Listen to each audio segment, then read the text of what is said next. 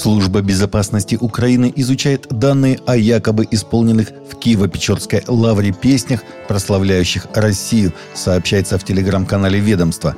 Информацию о том, что в Киево-Печорской лавре якобы молятся за Россию, ранее опубликовал на странице в соцсети представитель Раскольнической православной церкви Украины Михаил Амелян – в качестве доказательства он опубликовал видео, на котором люди поют «Звон плывет, плывет над Россией, пробуждается матушка Русь». В СБУ уже изучают все детали инцидента, произошедшего в одном из храмов Киево-Печорской лавры, где пели песни, восхваляющие русский мир, говорится в заявлении.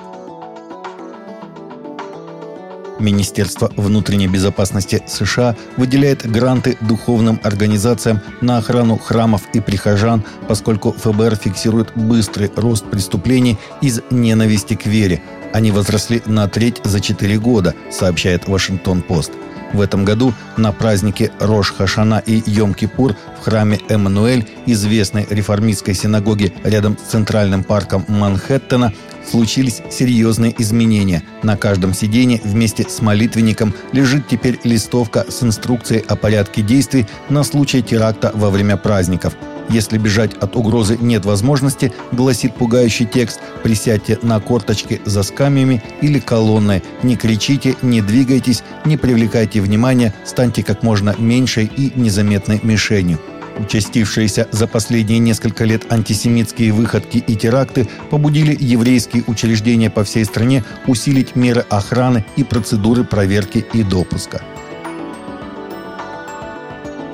В Мозамбике экстремистская группировка Ахлу Сунна Ваджама, известная как Аль-Шабаб, которая запрещена в РФ, взяла на себя ответственность за убийство 21 человека, совершая набеги на христианские поместные церкви. Боевики грабили и поджигали дома, вынуждая людей покидать свои жилища. Экстремисты, прикрываясь исламом, начали насильственно захватывать северную провинцию Мозамбика почти пять лет назад. С 2018 года более 800 тысяч человек покинули свои дома, рассказывая о том зле, с которым столкнулись. Миссионеры из Iris Global Ministries продолжают проповедовать в Мозамбике, несмотря на террор. Недавно ими был выпущен документальный фильм под названием «Нефента», где рассказывается о работе миссионеров и христианах Мозамбика.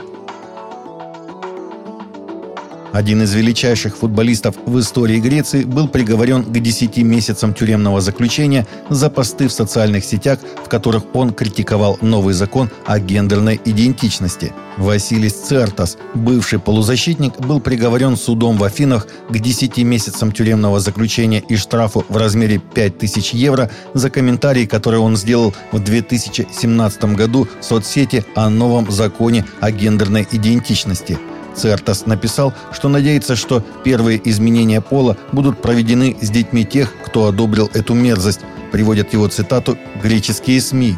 Далее Цертас написал «Бог создал Адама и Еву».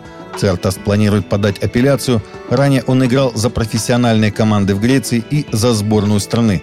Его приговор вступил в силу в соответствии с законом, который запрещает подстрекательство к насилию или ненависти на основе гендерной идентичности. Это был первый подобный приговор по закону. Доктор Джош Паккарт, исполнительный директор исследовательского института Springtide, рассказал Фейфваре CBN о своих обширных исследованиях среди подростков в возрасте от 13 до 25 лет, отметив, что исследования давно показали, что религия полезна для их здоровья – «Вера и духовность полезны», — сказал Паккарт. «Если молодой человек или девушка верят в высшую силу и имеют связь с этой высшей силой, они, как правило, процветают больше, чем их сверстники». Те, кто больше молится, как правило, больше преуспевают во всех областях, включая психическое здоровье. Комментарии Паккарда особенно важны, когда в Америке молодежь сталкивается с эпидемией психических кризисов. Премьера третьего сезона популярного многосезонного сериала «Избранные» состоится в пятницу, и в нем будут затронуты некоторые проблемы, связанные с тем, как быть истинным последователем Христа. «Избранные» – самый успешный краудфандинговый сериал всех времен с более чем 400 миллионами просмотров, не считая дисков – Создатель шоу Даллас Дженкинс хотел ответить на некоторые из самых сложных вопросов веры, которые возникают у многих молодых людей сегодня. Одно дело, когда мы боремся и отчаянно стремимся заполнить дыру в форме Бога в нас, сказал Дженкинс в своем видеоинтервью с Кристиан Пост. Другое, когда мы начинаем следовать за Иисусом и понимаем, что многие наши проблемы еще не решены. Таковы наши новости на сегодня. Новости взяты из открытых источников. Всегда молитесь о полученной информации и молитесь о мире и о мире в сердцах.